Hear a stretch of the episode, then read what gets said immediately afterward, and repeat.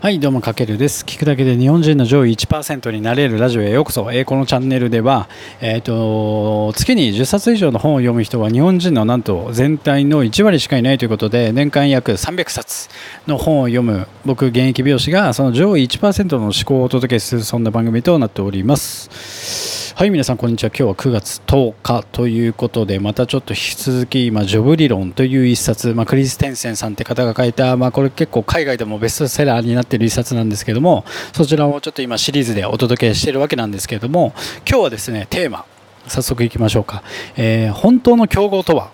Facebook とタバコはライバルというテーマでお届けしていきたいと思います。まあえーと、僕もね、えーと美容師としてまあ、ビジネスをやってるんですけどもやっぱ皆さんこの競合相手っていうのはやっぱ気になりますよね。で実はその競合相手っていうのは、まあ、この本曰く同じ業界業種だけが競合相手ではないっていうところを今日は持ち帰っていただきたいなと思ってて。で実はこのテーマにも書いてあるように Facebook とタバコも実はライバルの関係にあると、まあ、それをちょっとこうこの後ちょっと解説していくんですけども。だから自分が提供している商品とかサービスの競合相手は一体誰なのか何なのかを理解するってことが大事でそう考えた時にやっぱ多くの人が、まあ、僕もそうだったんですけども自分がこう提供する商品とかサービスを提供している例えば同業者だったりあと同じ分野とか業種だけの中で考えがちなんですけども例えば僕の場合、まあ、美容師であって、まあ、美容室で働いているわけなんですけども例えば競合と考えた時にやっぱり近くの美容室、同じ駅、同じ町にある美容室だったり、あとは美容師であるからこそ全国にいる美容師さんだけが一応競合相手と考えてしまいがちなんですけれども、実際はこれここから大事なんですけど髪を切ったりとか例えばあと、まあ、美容室で言えばカラーリングしたりとかトリートメントしたりっていうのは実はこのお客様はそれが目的じゃなくてそれはあくまで一つの手段っていう考え方に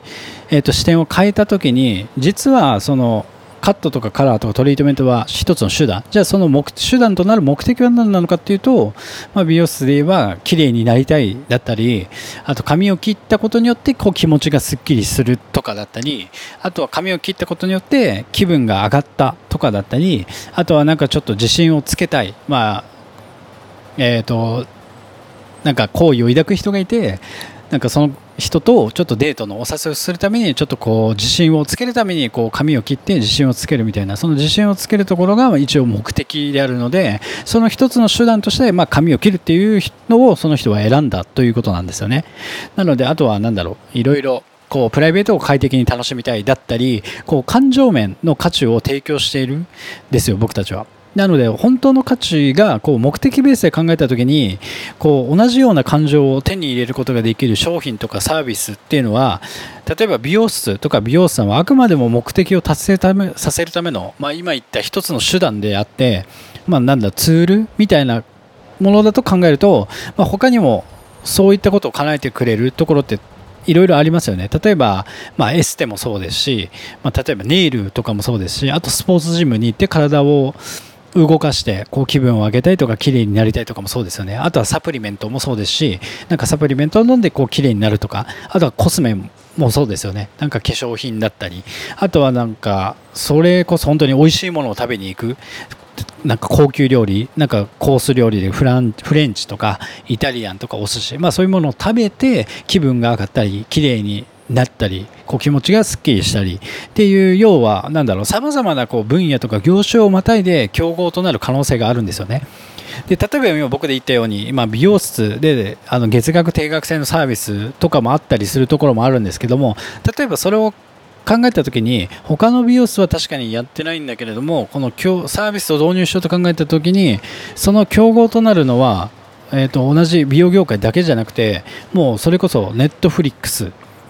だったり、なんだろう、ディズニーチャンネルとか、あとアマゾンプライムとかも全部が競合となるんですよね。あれももう月額定額制じゃないですか。で、あれは全然、なんだろう、カテゴリーが違えども、競合となり得るということで、つまりこの何が言いたいかというと、今日は物の見方を変えることがすごく大事で、その視点を変えることで、自分たちが提供するための商品とかサービスに対する戦略を、こう、競合から学ぶことができるし自分たちの商品とかサービスにその全然違う分野の競合からその画期的なサービスだったりを学んで取り入れることもできると、まあ、そういう部分が視点を変えるだけで大きくなっていくんですよね。でつまり今日のテーマでもある Facebook とタバコは競合相手になる。じゃあそれはどういったことかというと一見これ何のつながりもないように思えるじゃないですか。Facebook とタバコも。でもこれって消費者要は消費する側からすると結構相関性があるんですよ。で要は例えば僕もアイコス吸ってるんですけども喫煙者が一服しようとちょっとこう休憩しますよね。でする時にある面ではこう体が欲する、まあ、ニコチンを摂取したいっていう,、まあ、こう機能面的な欲求があると。であとはその他にも例えば気持ちを落ち着かせてリラックスするとか。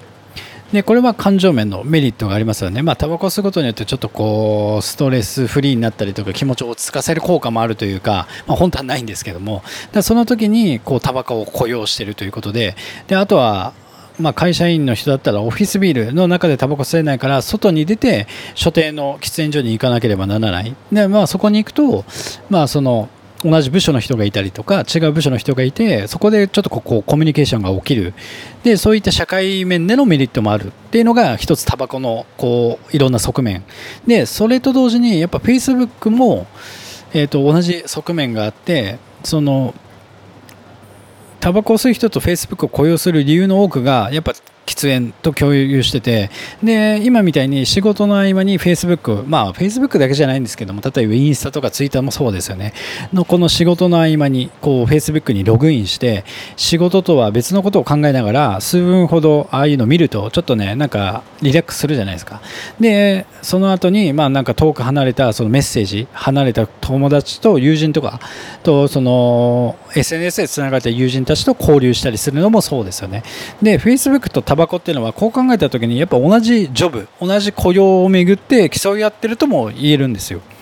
なのでこういった感じで全然ね Facebook とタバコが相関性あるというかライバルになるとは皆さん絶対僕もこれの本を読まなかったら分かんなかったんですけどもでもそうやって考えた時にまあ似てるものがあるのでまあ競合になるなと思いました。なのでこのなんだろうこう競争の枠組みをシンプルにやっぱり人っていうのは考えたがるんですよね。同じ業種とか業界とか。なんですけども似たような企業や業界をこう同じバケツに入れたがるんですけどもやっぱこうそういった見方というかものの一辺的な見方に凝り固まってしまうとやっぱり自分たちが提供する価値イノベーションの可能性を結構狭めてしまうということで、まあ、そのこの本でも従来の自分たちが見てるレンズではなくてこうジョブ理論のレンズを通すことがめちゃくちゃ大事だということなんですよね。なのでこの視点を自分の例えばね僕もそうですけどビジネスに落とし込むことで、まあ、なんか思いもしなかったカテゴリーのビジネスだったりが競合相手にもなるしじゃあそれを理解することによって自分のビジネスに取り入れる部分も明確になるので例えば